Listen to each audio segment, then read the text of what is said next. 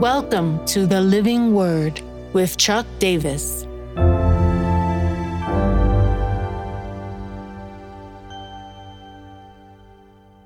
Philippians 2 7.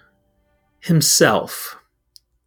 Have this mind among yourselves, which is yours in Christ Jesus, who, though he was in the form of God, did not count equality with God a thing to be grasped, but emptied himself by taking the form of a servant, being born in the likeness of men being found in human form, he humbled himself by becoming obedient to the point of death, even death on a cross.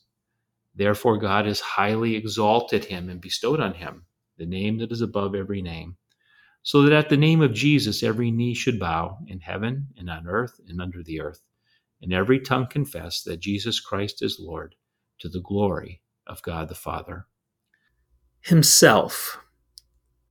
It's just a simple expression for us, but in the Greek, it's in the emphatic position.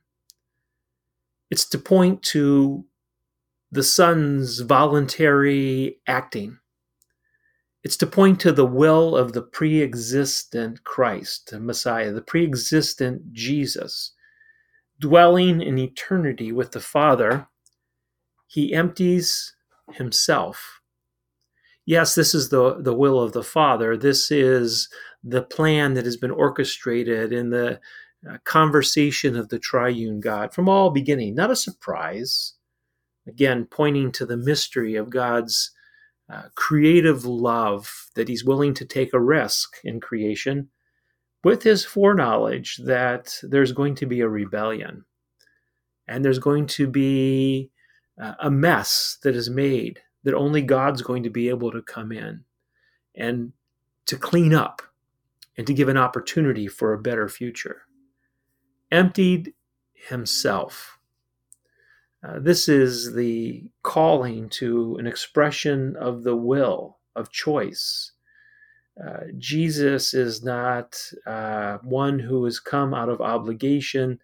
The incarnate Jesus has been the act of the will of the Son. Now, there's something very deep and mysterious in this Father, Son, and Holy Spirit dwelling together, operating together, and yet a flow of authority expressed in will, uh, expressed in uh, obedience of one to the other, expressed in one glorifying the other more than themselves, of finding that space. Here, Jesus uh, comes to us by divine decision. You know, it's easy for us at times, or maybe it's not easy for us to get a little bit closer to the emotions and the human state of Jesus and all that he does. Uh, there's no greater love than to lay down your life for a friend, which Jesus does. Not only does he lay it down for a friend, but us as enemies. Uh, but it's hard to get our mind around a God who is beyond our wildest dream, also taking that place of self emptying and making himself totally available. I'm not sure. Oh, I know I'm not sure. Uh, I'm pretty definite there's not a greater expression of love. So, what's the so what for you in this? And what's your now what as the outcome of being one who is bathed in this so what?